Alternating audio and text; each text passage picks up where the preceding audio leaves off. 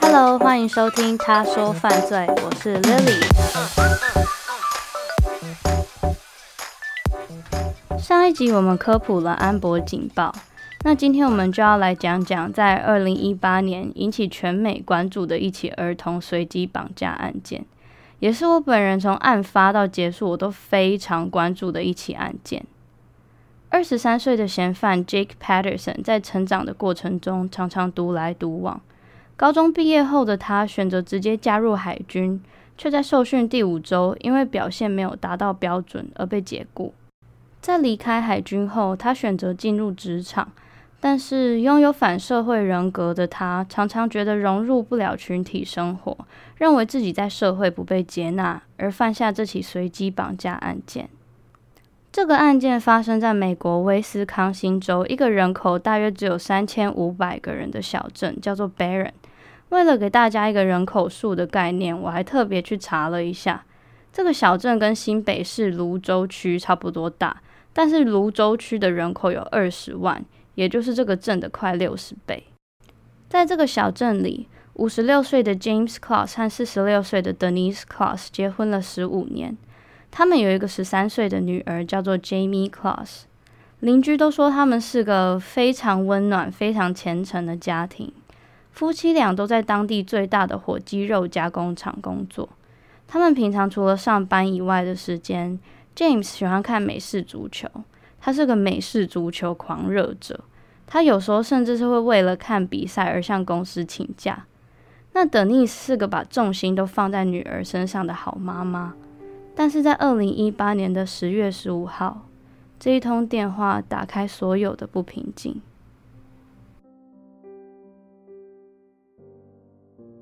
在二零一八年的十月十五号凌晨大约一点，九一一接线员接到一通不寻常的电话报案。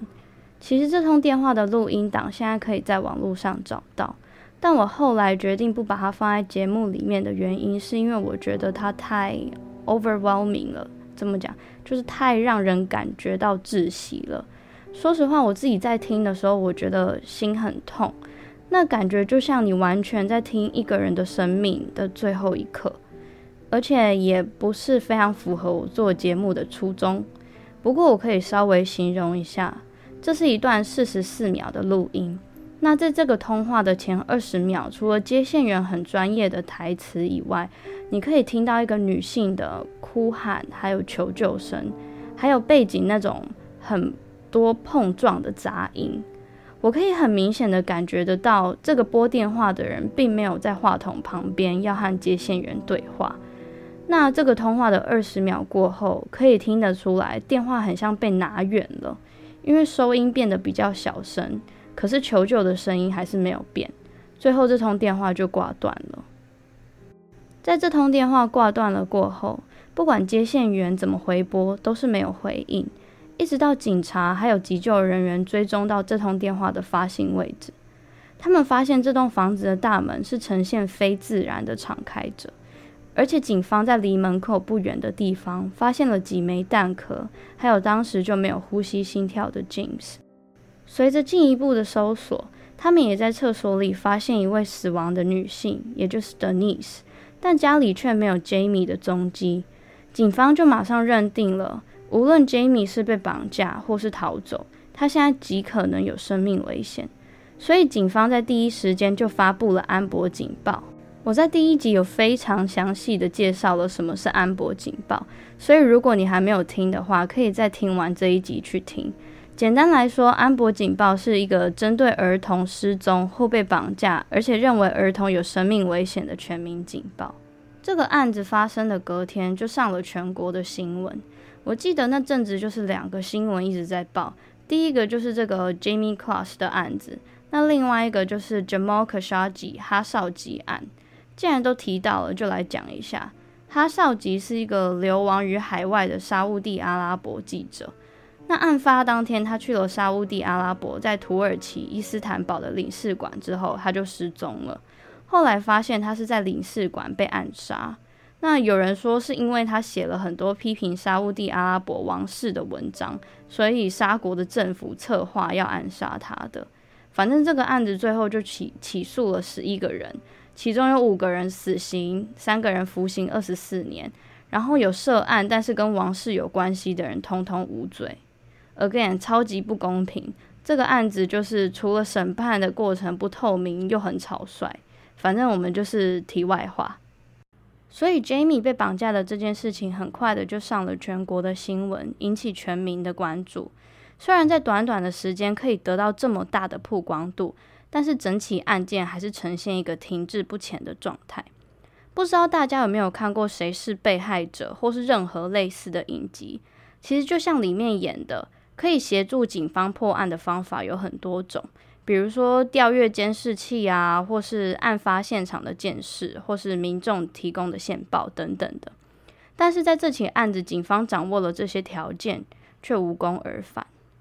我们都知道，失踪后的前三天是最最最关键的破案时间，甚至是有数据显示，在所有被撕票的儿童绑架案件中，嫌犯最有可能下手的是绑架后的前三个小时。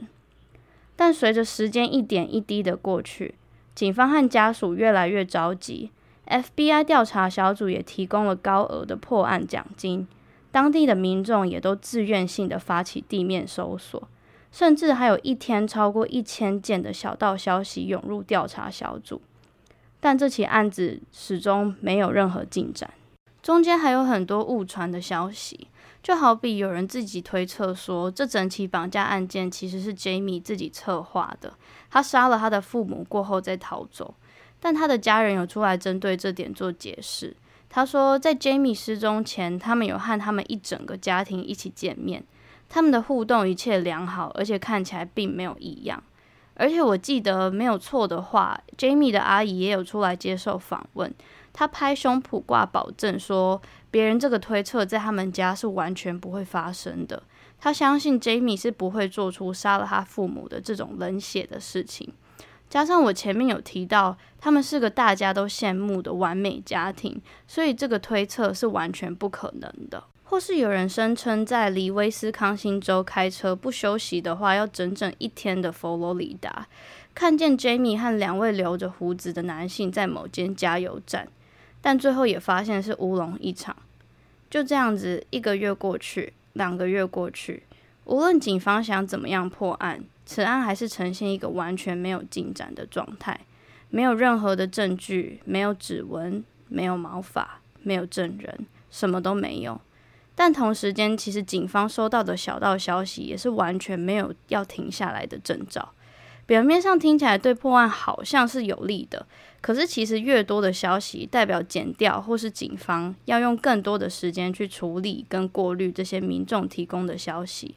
相对的也会拉长破案跟侦办的时间，所以随着时间越来越长，家属的希望越来越小，民众的关注度越来越低，还是一点好消息都没有，一直到 Jamie 消失的第八十八天。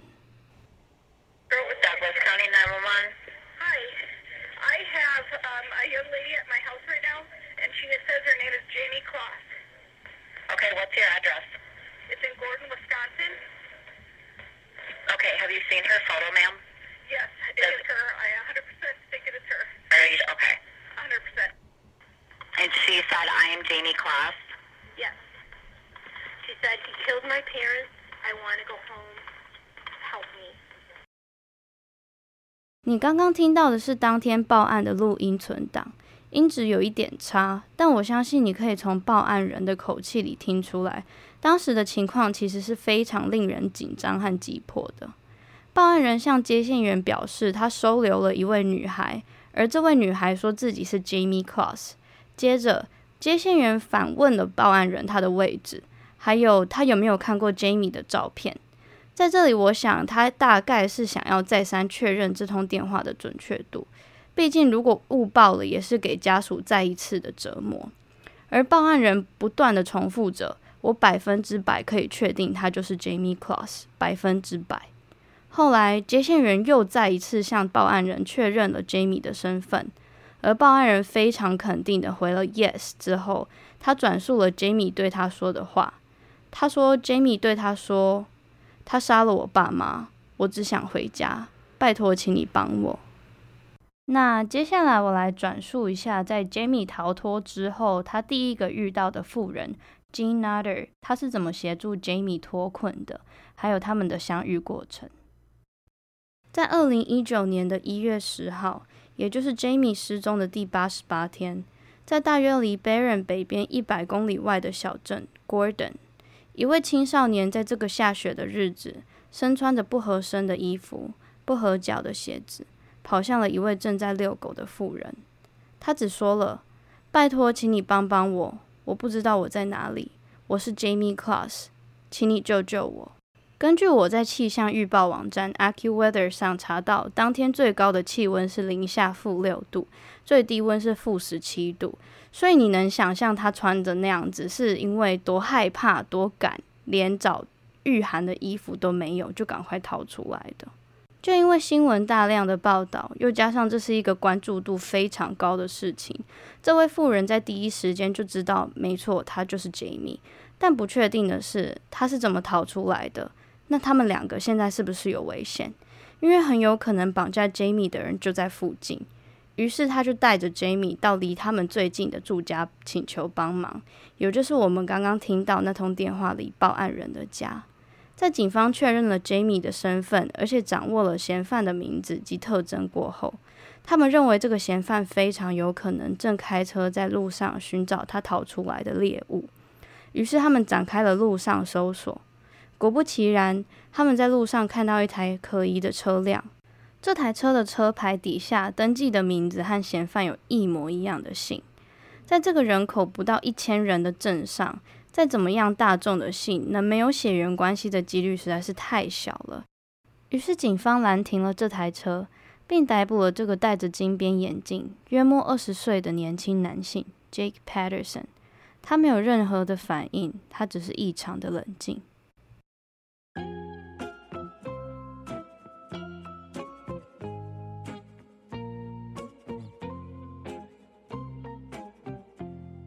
他说：“犯罪是个分享美国真实案件的 podcast。我会用我在美国的生活经验，借由每个犯罪故事，带你们认识美国文化、美国历史。本节目将在每周一早上更新，希望可以用又刺激又精彩的犯罪故事，带你们逃离令人忧郁的星期一早晨。以下有一个小小的温馨提醒：接下来的内容含有这起绑架案件的细节。”和嫌犯的动机以及自白，可能会导致某部分的人不适。如果需要的话，请寻求专业的协助。那我们就开始喽。因为成长和就业的过程中，频频让他感觉被孤立而产生的反社会人格。过去并没有犯罪记录的 Jake Patterson，却在某一次上班的路上，随机的停在一台校车的后面，随机的看见了 Jamie。美国的法律有规定，在学生的上下课时间，校车停车过后，如果在这台校车后面的轿车是必须要停下来的，而且是双向的车道都必须要停到，一直到校车再次启动。会这样子做，是因为为了保护学生的安全，避免他们被撞到。因为学生在校车的同一侧下车之后，会穿过马路再回到自己的家，所以其实美国的校车堪称路上权威。就这样，嫌犯随机的看见了 Jamie，他开始萌生了要绑架他的想法。首先，他到超市买了影集都会出现的那种黑色面罩，他选了一把火力最大、专门打猎用的散弹枪。另外，他为了不留下任何犯罪证据，他剃光了身上所有的毛发，是所有的哦，包括头发、胡子、体毛、眉毛，就是为了不留下任何的 DNA 遗迹。他偷了别人的车牌，拆了自己车子的大灯，甚至是他不带手机，就是因为怕警方借由基地台追踪到他。他甚至在后来的自白坦诚，那一次是他第三次尝试的犯案，前两次没有成功的原因都是因为屋里还有人醒着，还有人在走动，他怕打草惊蛇。在案发的当晚，他把拆了大灯的车子开上 Class 家的车道。来应门的是 Jamie 的爸爸 James。James 透过大门以为他是警察，所以要他出示警徽。就在这一阵的慌乱之下，他没有理会 James，然后透过窗户对了 James 开枪。在他开枪了以后，他进入了房子，跨越了 James 的身体，在厕所找到 Jamie 和他的妈妈 Denise。根据嫌犯的说辞，他说他花了好长的一段时间把门打开，因为门的另外一侧被柜子挡住了。他说他用了他全身的力量要把门撞破。我在想，这应该同时也是 Denise 打电话报警的时候。所以他进到了厕所，他看见 Denise 从后侧熊抱着 Jamie。他说他们两个看起来非常的害怕，然后他就把 Denise 手上的手机抢走了。之后他要求他用封箱胶带封住 Jamie 的嘴巴。他跟他说：“你照做就不会有问题。”他说 Denise 犹豫了，所以他干脆自己动手。他用胶带捆绑了 Jamie 的四肢还有嘴巴。然后就对着 Denise 以行刑式的方法开枪。我没有办法想象在这一刻，如果我是 Jamie，我会有多害怕。他亲眼目睹了他的妈妈离开这世界上，而且是以一个非常冷血、非常暴力的方法。之后，嫌犯 Jake Patterson 拖着 Jamie 经过他倒在血泊中的爸爸，然后把他拖回车上，关进后车厢之后离开案发现场。如果有看过电影《绝命连线》的人，应该会懂，在电影里面，女主角被一个变态绑架之后，被关在车厢里面。那后来就在车厢里面找到油漆刷，她用油漆刷把车尾灯敲破了之后，伸手求救。但是其实还有另外一个后车厢的逃生方法，在每个车子的后车厢都有一个安全内锁。那你把内锁往下拉之后，车厢其实就会打开了。可是 Jake Patterson 很变态。他把内锁剪掉了。另外，我想要推荐大家我刚刚提到的那一部电影《绝命连线》，它的英文叫做《The Call》，它是一部从头到尾都很令人紧张的犯罪绑架电影。其实跟今天的主题也蛮类似的。另外，在嫌犯后来的自白里面，他表示，事实上，在他离开案发现场的时候，他曾经和两台正要前往现场的警车擦肩而过。他说他当下只想着还要怎么用剩剩下的三发子弹，他只想着如果他被逮捕，他绝对他绝对要和警察同归于尽。而且他后来也坦诚，在这八十八天内，他常常精神虐待 Jamie，他恐吓他，他监禁他，他甚至深深的相信，只要他继续给 Jamie 这些隐形的压力，他可以足够让 Jamie 臣服于他的恐吓之下。所以他很有自信的认为，Jamie 不敢也不会离开这栋房子，甚至是在这八十八天内，如果嫌犯有家人去找他，或是他需要出门的时候，他就会把 Jamie 绑起来，然后关在床底下，而且会用篮子或是用重物压在床上，不让他逃脱，不给他水，也不给他食物。他也跟 Jamie 说不要上厕所，然后不断的恐吓他。他如果要尝试自己离开床底的话，他会杀了他。他会像他的爸爸妈妈一样。最后，至于 Jamie 能逃离那栋房子，完完全全都是因为他对嫌犯生活作息的长期观察。在他逃出来的当天，嫌犯告诉他他会出门六个小时，要他乖乖的在床底下。聪明的 Jamie 就趁着这个时候爬出床底下逃跑，结束这八十八天的囚禁生活。这对于一个十三岁的小孩来说，是需要鼓起多少的勇气？也许他一个小小的失误，或是他运气不好，刚好碰上嫌犯回来，那他的后果可是不堪设想。我认为这起案子能够破案，主要是归功于 Jamie 的智慧。那除了 Jamie 以外，还有一个很关键的是新闻媒体。当时有好几个星期是完全没有任何的线索。那在大家都焦急如焚的状态之下，即便是没有更新的进展，不管是地区或是国家的新闻，大概两三个礼拜至少会有一则 Jamie 的报道，而且新闻里面也一定会有他的照片，即便大多数的内容都是重复的，但我觉得多曝光一次就多一点机会。我想推荐大家，如果想要更了解这起案子的话，可以去听一个由记者角度去采访 Jamie 的邻居，还有 Jamie 的家人的 podcast，叫做《ATA Days 的 Jamie class Story》。我一样会把链接放在 show note 里面。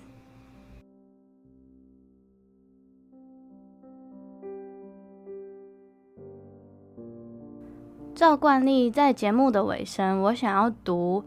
在嫌犯 Jake Patterson 出庭的时候，Jamie 透过律师读了他写给法官还有写给嫌犯的信。这封信我第一次读的时候，我是哭着读完的。我现在讲到我还是想哭，而且然后之后读的话，就是会起鸡皮疙瘩。我觉得一个在就是一个十三岁的女生，在经历了这一连串的事情也好，创伤也好，却可以这么勇敢、这么成熟的去面对这个会让他有一辈子阴影的事情。去年十月，Jake Patterson 从我身边夺走了很多我深爱的东西。让我最心痛的是，他夺走了我的爸爸妈妈。我很爱他们，我相信他们也很爱我。他们用尽全力，只为了让我开心，保护我，但他却永远、永远把他们从我的生命中夺走了。我很爱我的房间，还有那个给我很多安全感的家，他也把他们夺走了。现在的我一点都不想回家，还有我也不想要去想那些曾经属于我的东西，因为这些东西都会让我想起那天晚上，我的爸爸、我的妈妈、我的家。还有我的东西，曾经对我来说都非常重要，但他在那晚都把他们夺走了。他只留下了我，还有那些犹如噩梦般的回忆。现在的我，睡前都要再三的确认我是安全的。我曾经喜欢出去玩，喜欢上学，喜欢跳舞，但这些东西也都被他夺走了。现在的我感到很害怕，很焦虑，所以我不敢出门。这些对别人来说非常轻而易举的事情，我都做不到，因为他也把这些东西夺走了。但是有些东西他夺不走，他夺不走我的自由，他夺不走我的勇气，他夺不走我的灵魂，他夺不走我的快乐。他天真的以为他可以夺走了我的自由，但他错了，因为我比他更聪明。从今以后，我可以拥有属于我的自由，但他不行。他以为他可以拥有我。控制我，但他错了，因为他所做的这一切就像是个懦夫，而且我比他更勇敢。他以为我会喜欢上他，但他错了，他影响不了我，他也带不走我。他不能阻止我继续过我的人生，因为我知道我会有很精彩的人生，但他不会有。Jack Patterson 永远都不会有控制我的权利，因为拥有权利的人是我。我拥有决定他生命的权利。他为了拥有我，夺走了我的父母，夺走了全部我爱的东西，而且他不在乎这八十八天，他伤害了多少人，夺走了多少生命。老实说，我还蛮庆幸这个案子最后可以让我们在黑暗中看见一点曙光。最后，嫌犯接受了法律的制裁，让死者可以安息，Jamie 也可以平安的回到家。我永远都记得那一天晚上，我看到 Jamie 获救的新闻出现在我的手机上面。当下我是整个人从沙发跳起来，大喊：“他还活着！”这样子，然后旁边的人就以有一种“你需要这么夸张吗”的表情看着我。但是我想，如果有喜欢听犯罪故事或是看犯罪影集的人，应该能懂我的激动，就很像你看影集或看电影看到最后，然后有一种“唉”。太好了的感觉，而且很悬的是，在 Jamie 获救那一天的前一天晚上，我突然无来由的想起这件案子，然后我就在网络上找找看有没有更新的发展，所以很巧，隔天就出了这个新闻，就让我有一种天哪，真的唉的那种感觉。虽然这整个案件的过程让人家很伤心，不过我可以跟大家分享一件开心的事情。就在我找资料的过程中，今年一月的一篇报道指出了 Jamie 的阿姨继承了 Jamie 的监护权，她也回归了她的正常生活。原文是这样说的：She's doing whatever fourteen-year-old kid is doing, and that's just being a kid. Jamie has been singing in choir and running cross country. I think she'll talk someday about this. I would assume. 她就像一个正常的十四岁小孩一样，参加合唱团啊，到处旅游。而且我想，他有一天会准备好跟大大家说这件事情。我想听众们可能跟我一样，还是非常不能谅解，就因为嫌犯一念之间的想法，破坏了一个美好的家庭，就像我前面有提到的，嫌犯 Jake Patterson 有反社会人格，但是至于什么原因导致他有这样子的精神疾病，我们无从得知。也许是高中被霸凌，或是家庭不温暖。这也让我想起前阵子台湾很多人就是关注的视觉失调症。我觉得不管是应思聪，或是铁路杀警案，还是新北市的随机杀人案等等的。我不想要对这个精神疾病给一个啊都是杀人的借口的标签，因为我对这个疾病不了解，我对这起案件不了解，我对于这个人的生长背景不了解。在这里，我也想要呼吁听众可以去关心或是多了解心灵疾病这个议题，因为有的时候我们的恐惧或是批评都是来自于种种的不了解。也许在了解过后，我们可以渐渐的知道要怎么去和这件事情和平相处。或是怎么面对，在这方面我也正在学习中。所以如果有正在听的听众，你们有什么想法或是回馈，都欢迎你到 Instagram 跟我讨论。因为我也不是学习心理相关的专业，可能我刚刚前面讲的言论有一些错误。那如果你有听到有错误的话，也可以来纠正我。如果你对心理学有研究的话，我也想要跟你聊聊这个话题。最后的最后，嫌犯 Jake Patterson 以两起一级的杀人罪、绑架、持枪以及抢劫，被判终身监禁不得假释，另外加上四十年的监禁时间。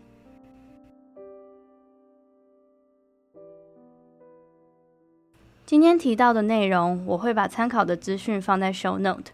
如果你想要知道有关这个案件更多的资讯的话，欢迎你到 Instagram，他说犯罪，She tells true crime。谢谢你的收听，我是 Lily，我们下周一见，拜拜。